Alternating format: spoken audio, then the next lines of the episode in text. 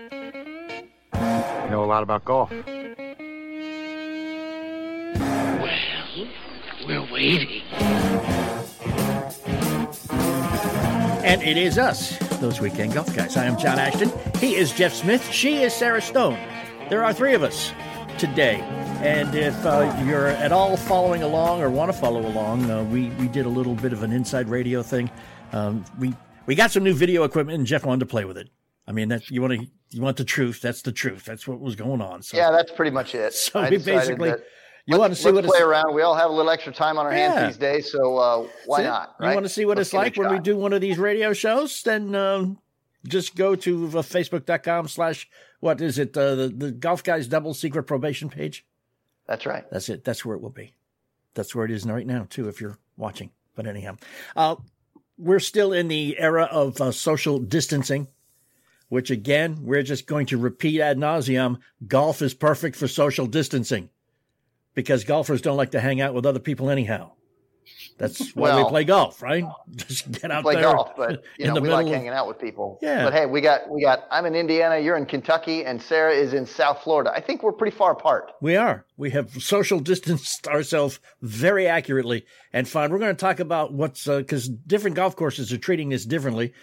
Jeff, where you're at, Timbergate is doing some things. I'm sure Sarah down there at the Bears Club in Florida, they're doing some things to try to alleviate this . And around me, they've done different things at different courses. We're going to talk about that. We're going to talk about basically anything else that comes up because we're going to be talking about golf. And we've got two of the best golf instructors in the world with us. And then we'll talk about anything else that comes up. Do you have any particular ideas of what you would like to talk about today, Mr. Jeff Smith? Of course. I'm not sure what they are, but we'll make it up as we go along, kind of like the theme of our show, right? As we always do. That's right. That's right. We're just going to. I know one thing for sure is that Ben Hogan's got some new golf bags and some new golf clubs. And I promised them if they sent me a golf bag, I'd let them get on the radio and tell the world about them. And they did. It almost doesn't fit on a golf cart. You know, it's kind of a big bag. Between that and your head, I'm not sure which is bigger. You can get it on there. Well, that's true. I've used it only once on a golf course, and I'm going to have to be careful because actually when you pull this club with this bag with the clubs out of the trunk of the car, it makes it look like you know what you're doing. So I've got to make sure. I have to make sure that nobody watches after that point because I'll be terribly disappointed. You know, don't ask me for any help because I don't know. I don't know what you're doing. I don't even know what I'm doing. But we've got a couple people here who do know what you're doing, right and or wrong, and can fix that. And we're going to let them do it when we come back. So hang out with us. We are those weekend golf guys. Please don't move. I want to talk to you about my wife. She is a critical care nurse, works 4 12-hour shifts a week at the hospital. Her knee's hurt. And she's tried the icy hots and the Bengays of the world only to say, yeah, I got 20 minutes of relief. That pain is right back again. So I got this bottle of stuff in the mail. It's Omax Health. It's called CryoFreeze CBD. They developed it at Omax Health. It's a non-prescription triple-action pain relief roll-on, specially formulated to block pain receptors, reduce inflammation, and improve muscle and joint flexibility. All right, so she rolled it on and went to work. Came back in the morning, and you know what she said to me? It works! Omax Health is offering our listeners 20% off a full bottle of CryptoFreeze Pain Relief Roll-On, plus free shipping. Now, the discount also applies to anything, any product, site-wide on their website. Just go to omaxhealth.com today. Enter the code WEEKEND and take advantage of this incredible savings. That is omaxhealth.com. And enter the code WEEKEND. You'll get 20% off CryoFreeze and anything else site-wide. omaxhealth.com. You know, golfers, we love gear. It's a big part of our game, and we put a lot of time and let's face it, a lot of money into getting it right, whether we're researching our next irons or maybe even testing out some new tees. But there is one important piece of equipment that we overlook, your golf cart battery. Most of us don't consider the quality of our battery. That is until it dies, and we're stranded out in the middle of the course. That's why we want you to know about the ReliOn Insight battery, the intelligent golf cart battery that utilizes intuitive software for better performance and fewer disconnects. The ReliOn Insight battery is powered by lithium, not lead acid, so it charges faster, provides more range, and requires no maintenance. It's a drop-in replacement, so just connect and go. You can learn more at relionbattery.com/golfguys and use our special promo code GOLFGUYS for 10% off. Plus, you'll get a free charger when you order 2 or more Insight batteries. Again, that's relionbattery.com/golfguys. and use promo code GolfGuys. And no other lithium battery compares to ReliOn's. Order yours today. And thanks for hanging and coming back. We are those weekend golf guys. I'm John Ashton in the studio. He is Jeff Smith at the Golf Cave at Timbergate Golf Course in Edinburgh, Indiana. She is Sarah Stone. Don't know where she is exactly, but it's somewhere around South Florida at the Bears Club. And it's the basic undisclosed location. You don't have to tell anybody. There you go. Okay, like there you go. That's John's way of saying, give me your address after we get off the air. That's what that is. Smooth. So here we are in the midst of all this. Nobody's really doing anything, right? Yeah. Sarah, you told me yesterday that the people down at the Bears Club are just fantastic, right? Yeah. They're taking care of their staff, even though they're not allowed to go, and they're making sure that they're there. What a great bunch of people that must be to work for. It's got to make you feel good. Yeah, it's a special place. These times like times when you start to realize the people that you work for really care about everybody. From the guys working outside all the way up to the general manager, they're doing right by everybody, and we're still operational to some degree. Golf course is open, carts are available, and just people are still taking golf lessons, which is great for me. Mm. Yeah, that is. The Sagamore Club where I'm teaching in the summer times as well, they are closed right now. The general manager got sick. And the head pro is still there, and the assistants are still there and whatnot. And they're doing some takeout food orders and whatnot. They're not sure yet about opening up the golf course. And up there, it's still the weather's still a little bit sketchy, so they're not losing out on much play yet. But here at Timbergate, they've got the golf course wide open, and what they've done is they've shut down the building. So they've got a window that people are walking up and doing a walk up, pay to go in there, go get your golf cart, and dump it off, and then they go out and wipe down the carts and do all that stuff, and they get them lined up, and they're giving single golf carts out, and they've pulled the flags all together, and they're just saying, hey, just fire at the middle of the greens and go play golf. Great. And so people are out here. There's probably 50 people playing golf right now. Cool. So it's fun. We're making the best of it, right? I played just a couple days ago. The course around here that I play at raised the cups about an inch. So you don't have to worry about putting the ball in the hole. Just hit the cup, pick up, and walk on. So you don't have to touch anything that anybody else has touched. Still found them very easy to miss. I don't know why. John, I'm told that when something is elevated above the green, it's easier on the eyes, and your speed control tends to get a little bit better. Mm-hmm. So I've heard that too. You've heard that? Yeah. I've also heard that if I could putt, I'd be dangerous. Which probably is very accurate description. So, yeah. Yeah. Mm-hmm. Yeah. Sarah, have you heard that too? Have you heard that when people are putting, they putt to elevated things above the green, that their distance control is better? Are you hearing something like that, or is that just an old pro's tale? Yeah, I haven't heard that. I mean, I think that's a nice thing to think about, and maybe subconsciously give you a little bit better feel around the greens, but I actually hadn't heard anything like that before. But I'd heard that, and then I started to have people just putt to water bottles and different things because, well, first, you can just put those wherever there isn't a hole. If you wanted to practice something that's, a couple 3% break or 4% break on it or something that you want to do that, you can just go put your water bottle wherever. But it seems to me that I watch people do that, and it gives them a target that seems to be larger. Well, I would say definitely, in my opinion, it's like if you're putting anything but a hole, you're not seeing, there's no fail or pass. So I think if you put a water bottle down or a cell phone or whatever it is, you don't have a history of what's going to happen when you putt towards it. So maybe that might be why that's also successful. Yeah, I've got a theory. The theory is that speed control is probably something that your body can do if your conscious mind is not very involved, because your mind does the math automatically when you're looking at the hole, right? Yeah. However, if you've got the hole raised, or you've got a target that you don't have to be as accurate with, because psychologically say, all I have to do is hit the hole. I mean, I can just brush by it maybe, and I'm still going to count, right? Yeah. So you don't get as involved in thinking consciously about what you're doing, and you just let the natural progression of what your body does with the hand and eye coordination, and you're not worrying about it. So you're probably going to get much better speed because it's easier. That sounds good. It does, doesn't it? It does. You made it sound really like you knew what you were talking about there. That is one of my talents. That's that radio guy practice stuff, isn't it? Yes. Right, so if you can't convince him with the facts, you baffle him with the BS. That's, gotten me through life this far, man. Exactly. Yeah. That works. Yeah. I can see you've been well practiced at that. In fact, I tell people, these days when you go to communications, when you go to college and get a communications degree, it's a Bachelor of Arts degree, a BS, a BA. Yeah. In my day, they were honest. I got a Bachelor of Science degree in communications. It's BS. That's right. Pure BS. So there you go. Yep. Just thought I'd point that out. I can see that you're highly skilled at that, practiced even. So then what you're telling me is what I just said was total crap.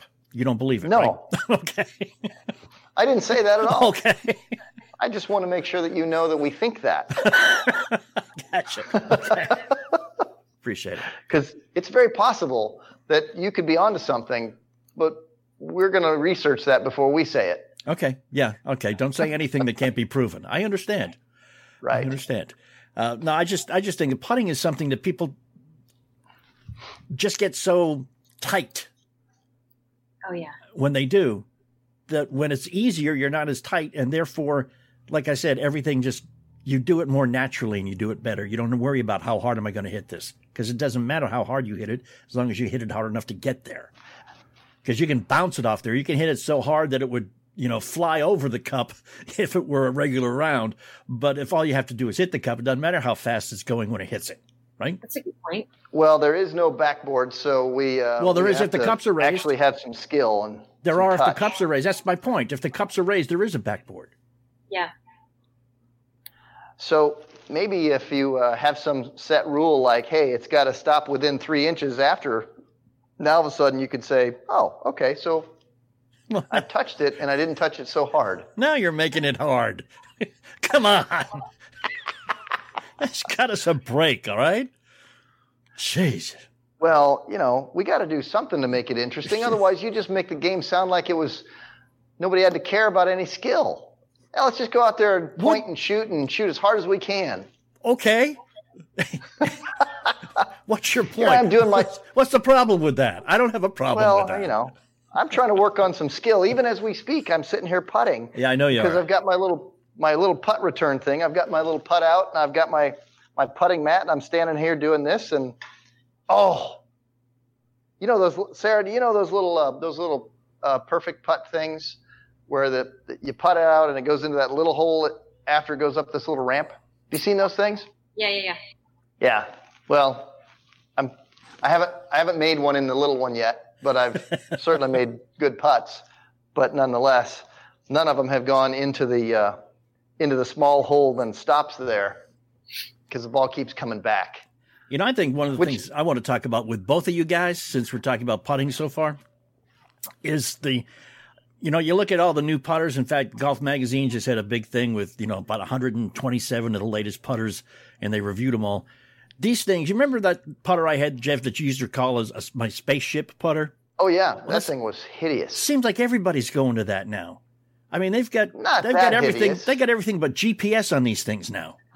I mean, they're huge, and I guess we should probably talk about whether or not they would help, because you just made a comment they help earlier. Certain people, right? There are people who like little skinny putters like this one, mm-hmm. and there are people who like the big fat mallet putters with different shapes. That Spider putter from TaylorMade is a big popular thing. Yeah, and it sits on the ground and. To everybody, it looks like something, I don't know what you putt with, Sarah. I know what I putt with, and I just have found that I like what I like.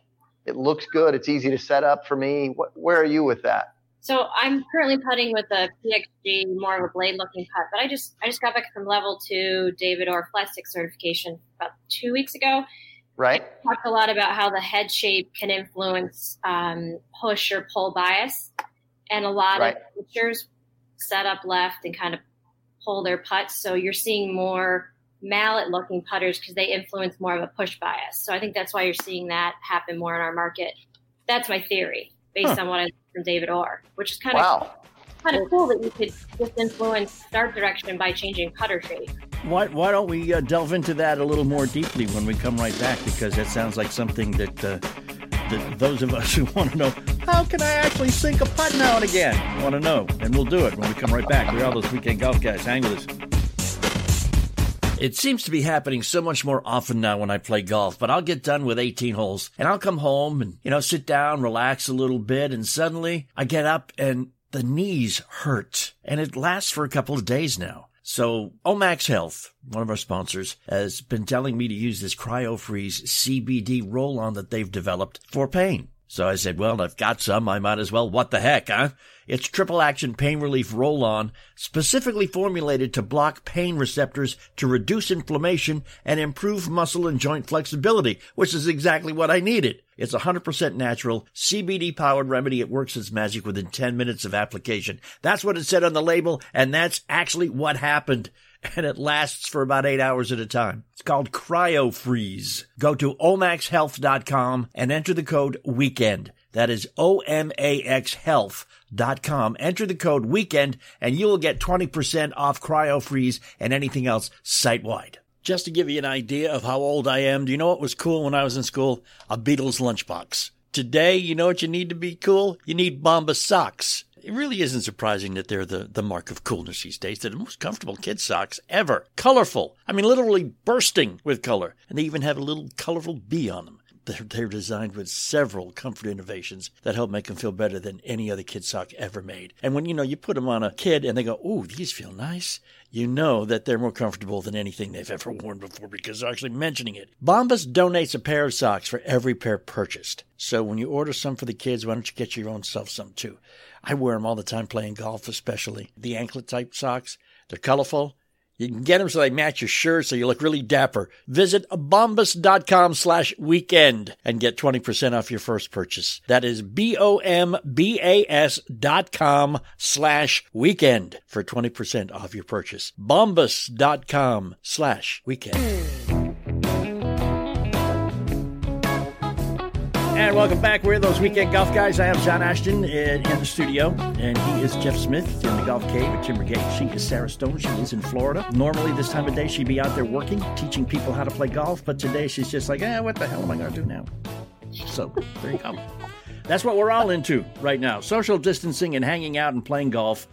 We have this time. Now, you're at home. You probably should have some time because we're all bored. You can work from home. You can call it working from home. But a lot of times it's just like, I'm so bored. There's only so many things you can do to keep yourself occupied, but you've got your golf clubs. You've got some space. You may not have a basement, but you got space. Putting is something that you can do on the kitchen floor, on the living room floor, garage, outside on the walkway. You can help yourself. And we had mentioned something about, we've been talking about push and pull bias. We haven't been talking about it. You just brought it up, Sarah, in the end of the last segment. And that's something that, it sounds like a good excuse for those of us who can't hit a putt. So yeah, I would say it's kind of fun to play to your client. Well, we can change technique. You're not going to work on it for more than probably 20 minutes a week. So if in this putter, have you hit a few putts, see if the bias changed, then you're spending, $200? And so many of us would much rather spend money than actually practice. Yeah, I would agree. So you just learned something about biases with certain kinds of putters. Tell us a little bit about that, because I know that David Orr is a genius when it comes to putting. He's really specialized, and he's really deep into that. And I'm not. So tell me stuff. Teach me what you learned. Hopefully I interpret this is all information I've gotten from him, which has been incredible. I found putting to be extremely boring and uninteresting for many of my clients. I thought if I went and learned more about it, I could inspire them to get out there and work on it. But David's stuff is unbelievable. The amount of time he spends working on the three-dimensional movements of the body parts, the way the putter's moving. I learned a lot. The biases, push and pull bias, there's so many things that can influence it. And I think getting fit for a putter with someone who understands that is probably going to be paramount to your putting success. How many people do you have come in the shop? And even John, you've probably done this. Oh, this putter feels good. How much is it? Perfect. Throw it in the bag. And then you have a bad round with it. And you're like, all right, it's in the garage with my 12 other putters. Right. Exactly. Yeah. I was out at a PGA show about 3 years ago now and went to the Seymour booth. And we had Jim Grunberg on a few times, and he said, John, let's just do this right now. We're going to – here's my main guy. We're going to fit you for a putter. It's fit to me. Yeah. Quote, unquote. But I still don't putt well. That's like my favorite expression, and I don't know which golf pro said it, but somebody said it. Humans are messy. It doesn't matter what you do. Yeah, exactly. That's it. You know, and I just fitting and to back to that, I just spent 3.5 hours last week or 2.5 hours last week at Club Champion getting fit for a driver. Nice. All right. Very nice. And it was funny because the driver I got that worked so much better for me, according to the numbers on the TrackMan, was the Callaway Maverick. Okay. Yeah. However, he also tried me out on the Ping G410 and on the new, what is it, Titleist? Is it the TS something or is that the TaylorMade? I don't know. All those companies get confusing after a while, but they tried all the big ones. But my point was, had I been at a store just looking at stuff off the rack and swinging stuff, the thing that looked the best, matched my eye the best, and felt the best when I swung was the Ping. But of all the 5 drivers I tried, it was the worst as far as the numbers went. So had I just done what I normally would have done, which is buy a club based on my, you know, my gut feeling, I would have had the wrong driver. So are you sure that it was not just you putting your luck swing on some of those other ones?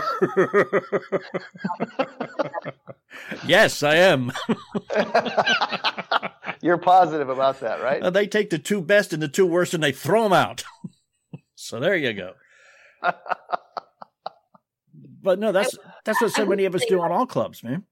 One of the things I would give people at home, which I don't know, I'm a big fan of these at-home tips, but David Orr had said that he's had a lot of success with people going back to their original putter that they had when they started golf, mm-hmm. whether it's a bullseye putter. If you have one of those in your house, get that out and start putting with that. That'll tell you a lot about your putting stroke and what's influencing the start direction, or even just getting that old trusty putter out that maybe you won your high school state championship with and start rolling that again. I mean, Get back to when you putted well and what was the shape of that and how did it look and the length, and that would be my one at home tip. There you go, Jeff. Yeah. That makes a lot of sense because people, they learn motor patterns with certain things. And many of us, we putted with a similar style putter for a long time and we have ingrained something, mm-hmm. much like different other kinds of equipment. Let's say that, John, you learned how to play golf and your clubs were at that point 3 or 4 degrees flat, and that you had to make an adjustment from that, but you repeat that pattern so often that is the thing that you can rely on coming out. Mm-hmm. And I think that's what Sarah's really saying here is to go to the old faithful, right? Yeah. Go back home and hang out with a good friend, somebody you've known for a long time. Yeah. And things just get better. Well, Jeff, you and I have had the conversation repeatedly about how alignment is so difficult for amateur golfers to do correctly. Do you think that maybe all these new high-tech gizmos that are designed to make it easier to align are really screwing us up because it's taking away the need to learn how to align ourselves with our eyes and body and all that kind of stuff? Look, that's I could go right back at you and say maybe they're the things that are teaching you how to align. So I think there's 2 sides to that coin. If there's nothing there, you may have to work harder, but what if you never get it right? Mm-hmm. One of the things that I teach in putting an awful lot after green reading, and choose however you do it, I use aim point, but nonetheless, however you choose to say, I need to set up and start here, and this is where I want my ball to begin. What if you can't aim yourself to that spot? And maybe that's why you're fussing around with having 50 different putters in the garage. And you can't figure out which one because none of them really helped you get it so that you could align yourself to what you think you were aligned to. I think there's stuff to be said about that. So I think that finding the one that gets you there, whether you have something that is as simple as like the one that I've got in my hand here, I've just got white down the shaft and white on the toe here. And it's all that is white and everything else is black. It just looks to me like it's hard for me to mess this up. To me, there's an obvious view mm-hmm. of where my putter is facing, but maybe some people need more stuff mm-hmm. to give them that obvious view. Yeah. So maybe it's one where you've got to work at it and train yourself to do it when you didn't have help.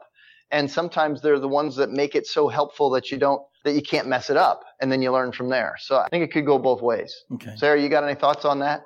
Yeah, I mean, alignment and aim, I think, are two different things. But with putting, definitely, I'm one of those coaches that's like, it's your journey. So, John, if we use lines on your putter, but no line on the ball, maybe we line on a putter, line on the ball, and then we do no line on the putter, no line on the ball, and same 10-foot putt, and just kind of go through where are you having the most success feeling like you can send it on the line that you're choosing. Mm-hmm. And then eliminate the variables instead of forcing them to make them work, if that makes any sense. It does. It does. But, you know, it also necessitates two things that a lot of us won't do for one reason or another. And that is take a lesson. And the other is practice. Yeah. So, time now indoors. I mean, this would be a great time to work on a line on a ball, a line on your putter, and then just start pulling them out, lining them up, get different balls, and even fit yourself for a golf ball right now, right, Jeff? I mean, putting is the best way to figure out what kind of ball you should be using to play golf with.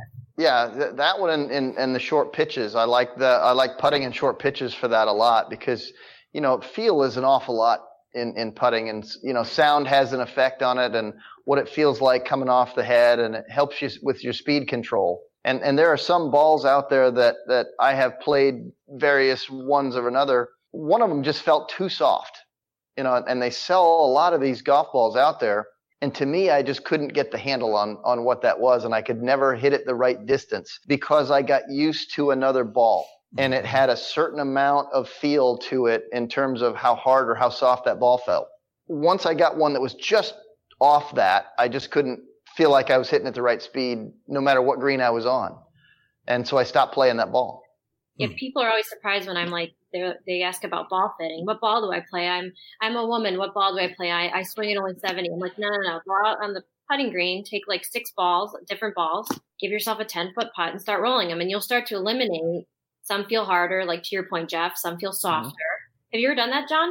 Fooled around with putting and different balls, figure out. Oh, there you go. Yeah. Sarah, John's done that because he doesn't have 2 of the same golf balls in his bag. So that's like my students are like, here's 7 balls from my bag. My husband gave them to me yesterday out of the garage. He says it doesn't matter what ball I use. I'm like, well, yeah. You know, we used to just have statements like, well, if it's white and round, it works. But now we don't even talk about the white part. That is another thing that the amateur or recreational golfer is going to do. I don't want to say incorrectly, but not perfectly is, you know, the ball they play is the one that was on sale at Dick's last week. You walk in and you get 3 dozen golf balls for $12.99. That's probably not the best ball to play. You never know. You know, it depends on your viewpoint on golf. If you're the casual golfer and you're not going to take golf lessons and you're going to spray the ball every place, you're looking at it purely from the financial end going, you know, I don't feel like losing $3 every time I hit a ball. That's true. Yeah. I just think that if you take a couple lessons and learn to hit the ball in play, then start playing a better ball because then it will make a big effect on your game. Yeah, and then it becomes it's the ones that cycle keep curving the ball so far out of play, John, that I know that you – I'm sorry. Did I say that out loud? You did again. I don't know, Sarah. We're looking for a new co-host. If you're available, let me know, okay? Yep. All you got to do is just not make fun of me quite as much. She just said she heard too many stories from Jeff. She couldn't do that either. Okay. Just to recap, putting is a good way to check out and see what kind of ball you like. Putting is also something that you need to, A, take a lesson or 2 and practice. I'm surprised, John, that you've actually learned how to say the word practice after years and years of the stuttering when that tried to come out. I know, man. I've been practicing saying practice. I got it down. Wow. Any day now I'm going to start doing it. I'm pretty sure. Nice work. Okay. Hang out with us. Don't you move. You know, golfers, we love gear. It's a big part of our game, and we put a lot of time and let's face it, a lot of money into getting it right, whether we're researching our next irons or maybe even testing out some new tees. But there is one important piece of equipment that we overlook, your golf cart battery. Most of us don't consider the quality of our battery. That is until it dies, and we're stranded out in the middle of the course. That's why we want you to know about the ReliOn Insight battery, the intelligent golf cart battery that utilizes intuitive software for better performance and fewer disconnects. The ReliOn Insight battery is powered by lithium, not lead acid, so it charges faster, provides more range, and requires no maintenance. It's a drop-in replacement, so just connect and go. You can learn more at relionbattery.com/golfguys and use our special promo code GOLFGUYS for 10% off. Plus, you'll get a free charger when you order two or more Insight batteries. Again, that's relionbattery.com/golfguys and use promo code GOLFGUYS. And no other lithium battery compares to ReliOn's. Order yours today. And welcome back to Those Weekend Golf Guys. I'm John Ashton in studio. Jeff Smith, Timbergate Golf Course in the Golf Cave. Sarah Stone from the Bears Club, somewhere south of Florida, just kind of hanging out, trying to be healthy and alone and distant from everyone else, which is what we have to do to be healthy, they tell us. Although I think being outside on a golf course is not really bad, especially if you're all by yourself. But most of us are kind of paranoid. We want to stay inside, but that does not mean we have to give up on our golf game. Please tell me it doesn't. Okay. I don't.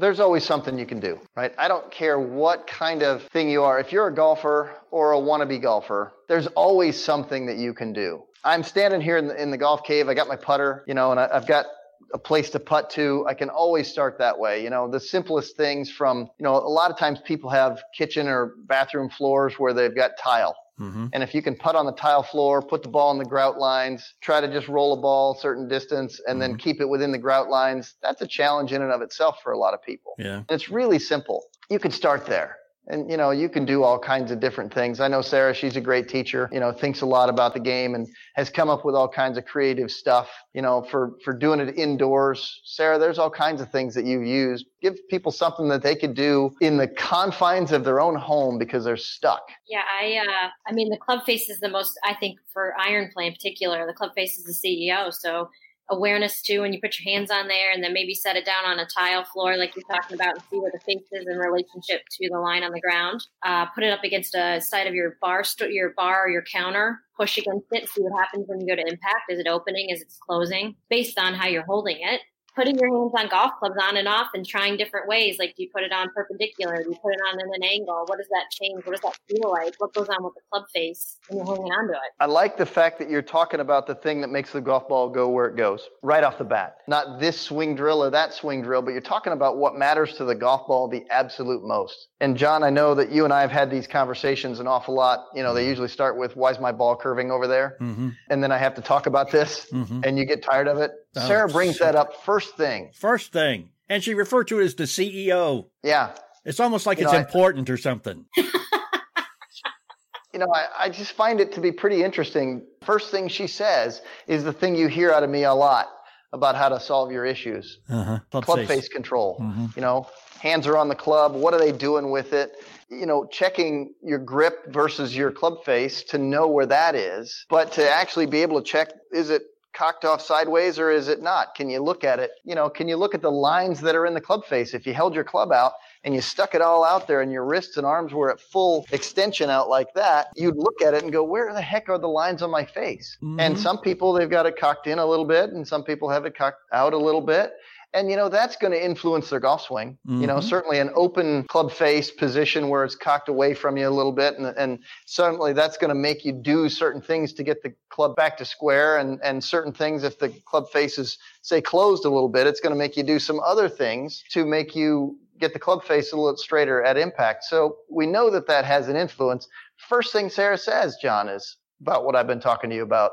Isn't that interesting? It's almost like I called her on the phone and said, hey, Sarah. Why do we do that? I think that too often people are like so married to like a certain position and then they hit balls. Whereas now we have an opportunity to be creative. And, John, you can grab your 7-iron and be like, oh, if I put my hands on like this, what happens? What if I move it into my palms? What happens? What if I put it in my fingers? How many people experiment with different grips? Probably, besides golf nerds like me and Jeff.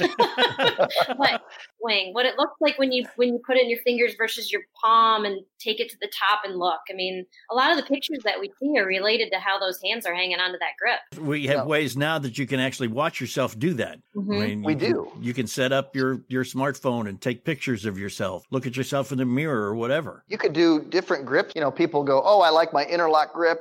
And that does things to your hands. It makes them move both more underneath the shaft to get the fingers more interlocked, because nobody really interlocks the tips. Mm-hmm. They interlock the whole thing and they get it under there and both hands move underneath the club. And then there's one where they go, okay, well, I'm going to overlap. But then they act like if you put all the fingers on the club, now they act like you're crazy going, oh my gosh, 10 fingers on the club. What does that make you do? That's, they say that's for the weak people. That's for the old ladies and the old men and the kids. And they act like that's the only thing. But the truth is that there's also another one that I give people sometimes and let them experiment with it, is do a reverse overlap, slide the hands together and get the lead hand, the left hand for the right-handed golfers. That one, get that off the club and kind of cover the – and what I find out is that people can sense if they're very right-hand dominant, this reverse overlap grip actually helps them hit the ball harder. Hmm. It's really interesting because their power hand, so to speak, is the one that's really, now I've given it even more control because I haven't done anything different with the fingers. I've put them all on there and I let people test that out. And what a great time to try that. Yeah. You know, if you can test something like that and go, wow, I can really make a swing and it doesn't feel so awful. You know, you don't have to go anywhere to hit a golf ball and then go chase it or go play it, where you'll actually give it a little bit more of a chance because you're in an experimental stage and you already know it. Because one, you're at home and, you know, you're either banging balls into a hanging blanket that you've got, you know, in your garage or something to stop a golf ball, or you've gone online and you've bought yourself a net and you're going to pound balls, but you don't have to go chase it and you don't have to score off it. So you're more willing at that point to try something a little bit different, whether it be putting all the fingers on or a reverse overlap type. And you'll find out right away, what can you really perform well with? What I have feels to try good? That because, you know, I have to do the 10 fingers because of an early accident with breaking a finger. I cannot overlap or interlock because it hurts swinging, but I might have to try that that other thing you were doing there. Just the other day, I was talking to another friend of the show. He likes to put out a bunch of videos for people on Instagram and Facebook and whatnot about, you know, one drill or one thing you can do or another. But the truth is, we were talking about not those things. We were talking about how to really get somebody to be better at home. And really one of the things that Sarah and I have talked about this as well is find something that you can succeed with and then find your way of practicing just that. You know, for example, I'm just sitting here putting. What if you're lousy at putting, John? Let's just say. What if? Yes. What if? You're right. What if all of a sudden you just weren't as good as what you wanted to be? And you needed some control over where you were aiming. Wouldn't you just be better off at throwing some quarters or some dimes on the floor and learning to aim at those and putt to those? So then you'd be working on a whole bunch of good stuff at the time, like, hey, can I aim where I think I'm aimed? It's always a good thing, right? It is. Can I stand over it? Can I deliver this putter and have the face pointed where I think it ought to be to see whether my ball goes straight or not? That's a pretty important thing to know because you're building confidence. Right. That's something you could practice, and it doesn't have to be anything special. It just has to be consistent enough to train yourself you've done something.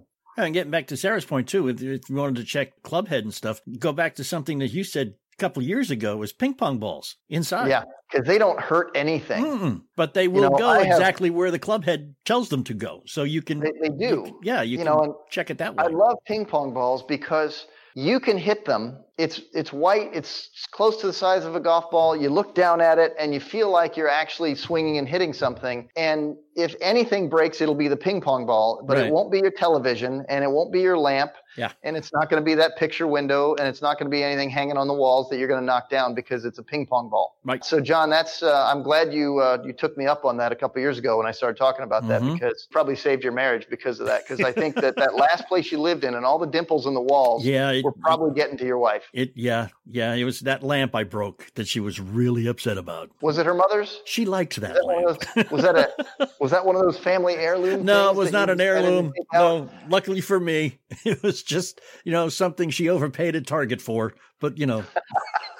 Sarah, give me something else. One of your favorite things. Give me something that you really would love to see people do while they're at home stuck in the. Well, one, going back to grip, which is I'm always a big fan of, working on grip pressure. And I think the biggest misconception is that you need light grip pressure throughout the entire golf swing. You know, like holding a baby bird or whatever expression. Work on like a 10 and then go into a 2 and then maybe go into a 1. I think just making, and I know I'm harping on the hands, but they control the CEO. So if you know what the feel of holding that golf club is, which is what a perfect time to do right now. I mean, especially without a golf ball in your hand and in between Netflix binging.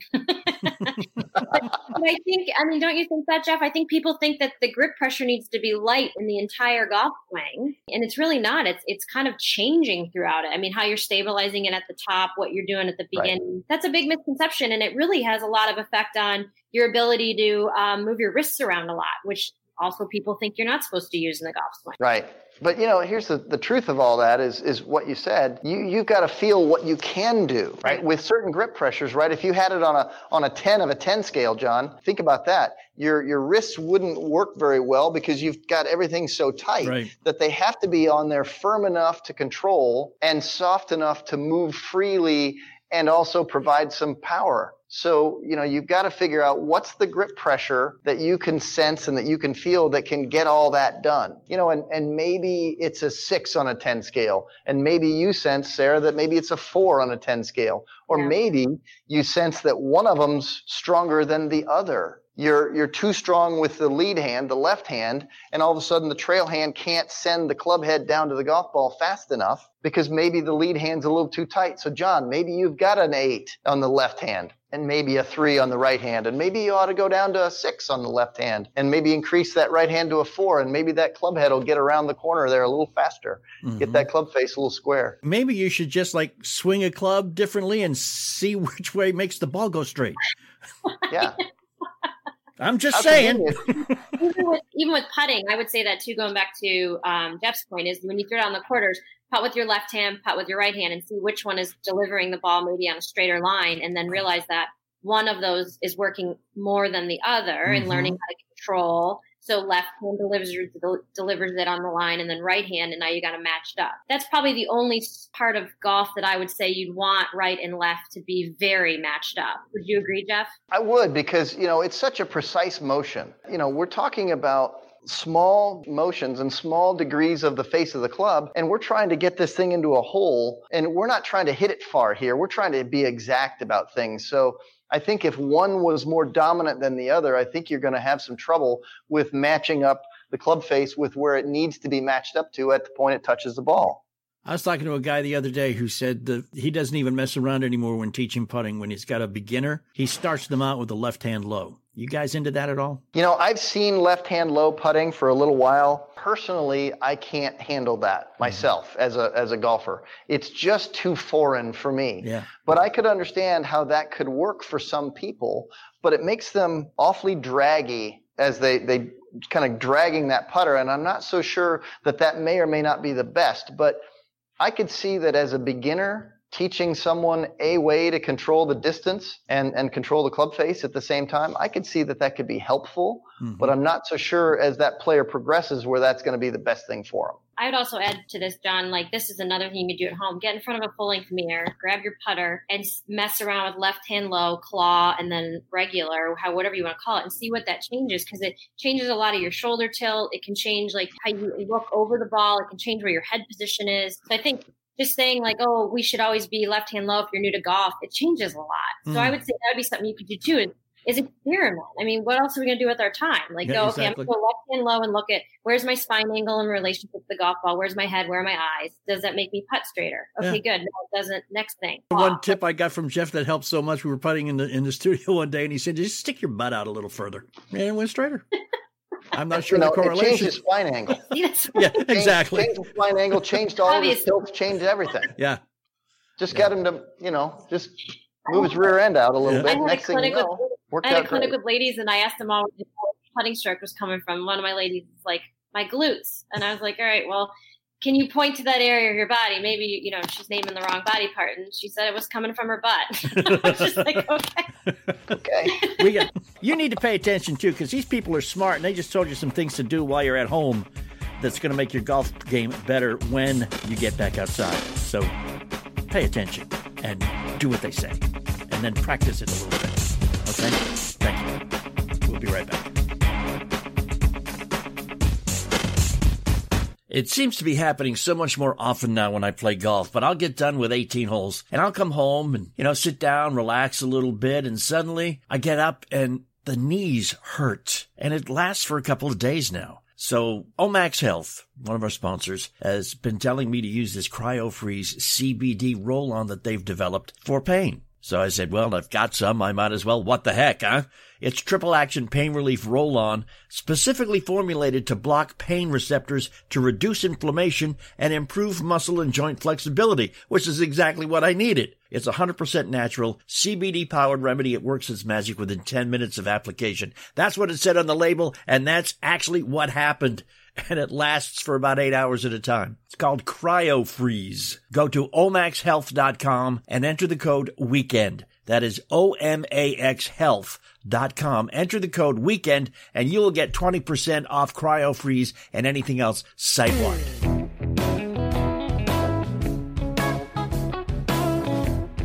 All right, few moments left. I'm John Ashton. He's Jeff Smith. She is Sarah Stone. We're at different places together at the same time. Great. Through the magic of miraculous electronics, playing golf. All of us are still playing. You got to keep, as long as they don't come out and say, hey, stay home, don't go out. I mean, a golf course is a pretty safe place. They're doing one cart to a person or one person to a cart, right? They're doing, you don't have to touch the flag sticks anymore, you know. Just get outside. It's outside. Hit balls. Exactly. What a great time to just go and show up and go work on your short game. Or any game. Just go practice. Any part of the game. Practice. Here's that word again, rearing its ugly head. Yes. Yes, indeed. Go practice. Yes, go practice. And these fine folks are all available for lessons. I'm sure that the pro at your place, you stay 6 feet away, be more than happy to help you out with whatever ails you, right? Absolutely. For the most part, they will. They're not gonna help guys with mustaches, though. They're nice people, though, except for Jeff. They're not doing it. But most golf teachers are very nice people. And Sarah, I'm sure you probably even you won't laugh in front of anybody. Well, I like to have laughter in my lessons. Right, but I mean, you don't laugh at them; you'll laugh next to them, right? No, she does this. Right, turn around, and then she comes back. That's what that is. That's exactly the way it is. But see, this has been my point. We've discussed this before, is a lot of us don't take lessons for the same reason we don't go to gyms, because we're not in good enough shape to go to a gym. And we don't feel we play good enough. I mean, a lot of people would be embarrassed to swing a club in front of someone the caliber of you or Jeff, Sarah. You got to admit that. I would. I mean, I think I always tell my students there's nothing that they're going to do in front of me I haven't seen before. And if they do, I'll just have a really good story to tell at dinner later. I usually catch them pretty quickly. Yeah. You know, yeah. I say something similar. It's the fact that I do a radio show with a guy named John, and I can tell you that I have seen everything on the planet now. Yeah. So whatever you do, it's nothing worse than what John has done. It's like having that invisible friend out there, you know, when you need to refer to him for something. It's great. And then, you know, what happens, they listen to the show. Mm-hmm. And now they understand what I'm saying. They do, yes. And they go, wow, yes, that's a John shot. I'm like, no, it's really not. Yeah. It's much better than that. and then someone who listens to the show, Why Is I Playing With Me? They go, you know, you're not half as bad as Jeff says you are. Okay. I think I appreciate that. Listen, check us out, thoseweekendgolfguys.com. And we're going to start doing some of this video behind-the-scenes thing, because this was kind of fun, I thought, you know. And we will be doing that at facebook.com/golfguys. And so listen, you know, distance yourself, but get outdoors. Stay safe, stay healthy, but still go play some golf. Our bonus content this week comes from March of 2018.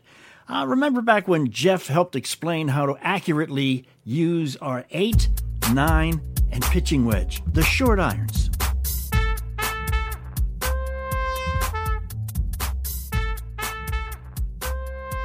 Hey, it's us, Those Weekend Golf Guys. Back again, John Ashton in studio, along with intrepid producer Mark Connor, Jeff Smith, on his way to one of many golf caves that he has.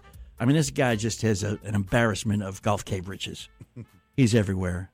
But on the way back to Columbus, Indiana, after gallivanting throughout the Southeast, still didn't get any good weather, but he's been throughout the Southeast from Boca Raton up to somewhere in Kingsport, Virginia, Kings Mill Resort in Williamsburg, Virginia, as in like Colonial Williamsburg. You know, that's right. King's Landing's in Westeros, not in Virginia. I don't have HBO. Yeah. I don't know what you're talking about. Okay, here we go. We have said that this is the season to break 80. I don't care how old you are or aren't. I don't care how long you have or have not been playing golf. We are going to tell you what you need to do to break 80. And one of the things you need to do is become totally conversant with and expert at using your short irons. Now, I'm not talking wedges. Wedges is a totally different animal that we have discussed ad nauseam for a long time, and we will get back to them, maybe even in the next segment when we run out of other things to talk about. But what I want to talk about is the shorter irons, the 9s, the 8s, the 7s. Does the 6 count as a short iron or a mid-iron? No, that's a mid-iron. Okay. 7, 6s, and 5s are mid-irons. Okay, so we're talking 8 and 9. 5s are kind of long irons, too, right? There's a blend, right? Yeah, 8 and 9. Yeah, 8 and 9. Don't forget the P. Oh, the P, right? That's right. They may call it a wedge, but it's more a short iron than it is a wedge. Yeah. And the reason is because most of the time you're using it really is not necessarily around the greens. Right. You know, it's more of a fuller swing kind of a shot. Yeah, you're 50, 40 yards. Where most people are using it. Yeah, and the reason is because they've cranked the lofts on all these clubs so that they're really full swing clubs. I mean, how far do you hit your P right now, John? If you made a full swing, you hitting that thing 120, 125 yards? I use it for about 115 or 120, yeah. So that's what I'm getting at. Yeah. So you talk about distances from, say, we're talking about like 140 yards to 90 yards is really kind of where we're talking about. Yeah. That's a range where an awful lot of people have to get really good. The problem is that they don't spend any time, you know, say, repeating it at a good level, where they make areas of a golf course property that you could go spend time doing that over and over again, so that you could kind of perfect things. Mm-hmm. And they do these things, and they have them. Most golf courses have these places, and most people, they'll show up and they'll put a basket down and they'll drop some balls on the ground, and they'll hit those irons. And to relatively short distances, you know, and they get some target practice. Mm-hmm. Those are called practice areas, are they not? I think it is. I think it's one of those things that you could do that. I think it's one of those things that we could extol the virtues of those. We could. I no longer fear the word practice. He still doesn't which is a first step. But he doesn't fear the word. We're making progress. Out of those 12-step rodeos, right? That's we're on step 2.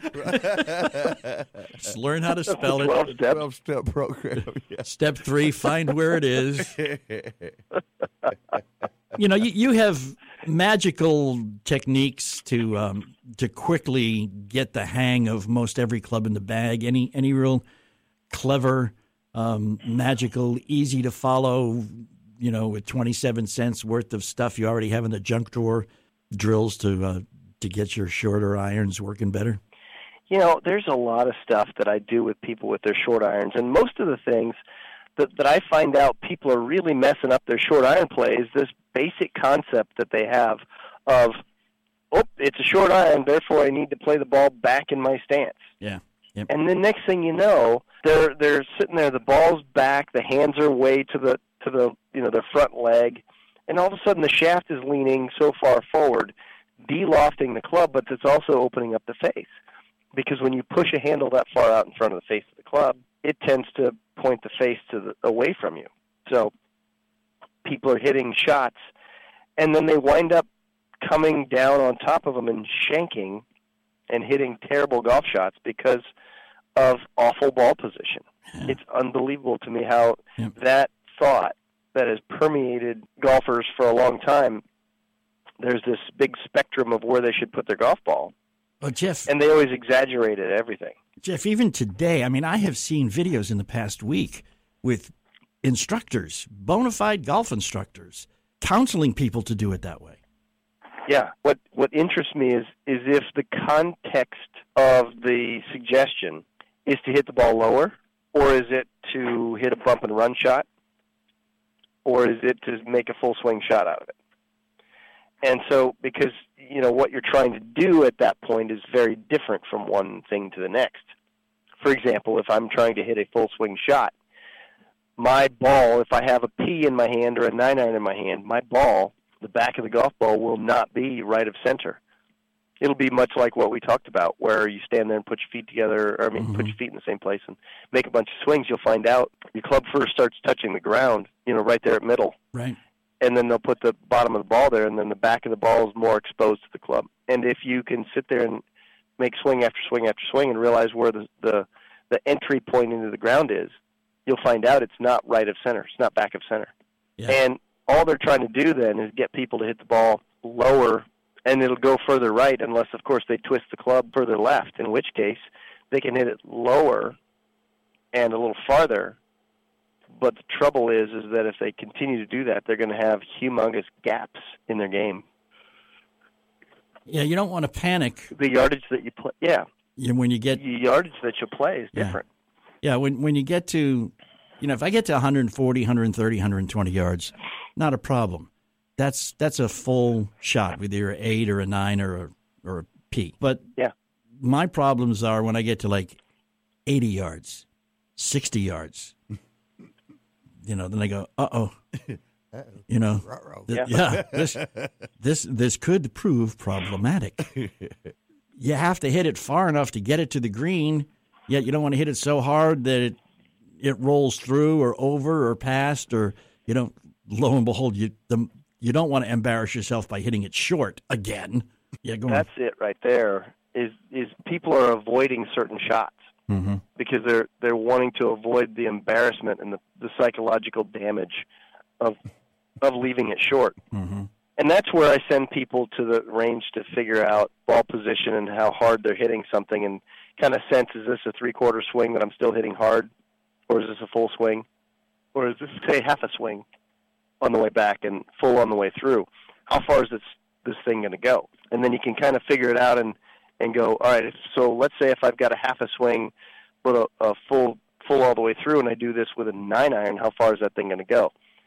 And they'll find out, they're like, oh, well, that goes about 80 yards. As my full swing 9-iron goes about 130, but when I do about a half swing 9-iron, I can get about 80 yards out of the thing. And then it penetrates into the wind, and then they go, oh, I got a whole new shot here. Yeah, that's the key.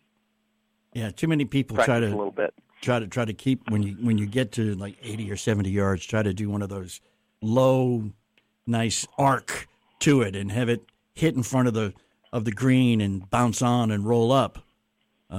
But you either one of two scenarios happen: is you hit it wrong and it goes, or you hit it perfectly the way you should hit a chip, and it hits the fairway in front of the green and checks up. Go, yeah. Now, why couldn't I hit that shot a little closer? It would have been perfect. So, and that's where I have people practice those shots, John. There's that word again. I want them to know how far they fly. Wait. Okay. I want them to know how far they fly. Do you have anything to govern where your arms go? Any little doohickey you can wear that, you know, in the backswing your arm hits and can't go any further, so you can get the feel for a three-quarter swing? I'll tell you what you can do. Okay. You don't even have to wear it, because you're already kind of wearing it anyway. It's your shirt. Uh-huh. Can you imagine, right at your armpit, you gather up the sleeve and the extra material that's next to your body, and then you kind of clamp down on that extra material with your arm, so it kind of traps it into your armpit. Uh-huh. You do that on both sides, and then you make a swing feeling like you kept that material bunched up there under your armpit. Uh-huh. Next thing you know, your swing is shorter. Your arms are more connected to your body, so to speak, and not letting them fly all over the place, thus the club flying all over the place. So let's just make sure that you do that. So just, you know, you kind of put your hand up near your armpit a little bit and kind of gather up the extra material, you know, and kind of bunch it up, scrunch it up a little bit, and then stick your arm down and clamp on top of it, and then hit the shot, keeping that thought that you've trapped all that material in there. You'd be surprised at how good a half-shot player you can be. Hmm. See? Again, Don't go out and buy anything fancy-schmancy. Be smart. All right, we're going to be real smart. We got some more tips and techniques to make sure that you start early on your road to breaking 80 this season. When we come right back, we are those weekend golf guys. Don't move. Once you follow us on Facebook at facebook.com/golfguys, you will get alerts every time we go live And we're doing it every couple weeks. Facebook.com/golf guys.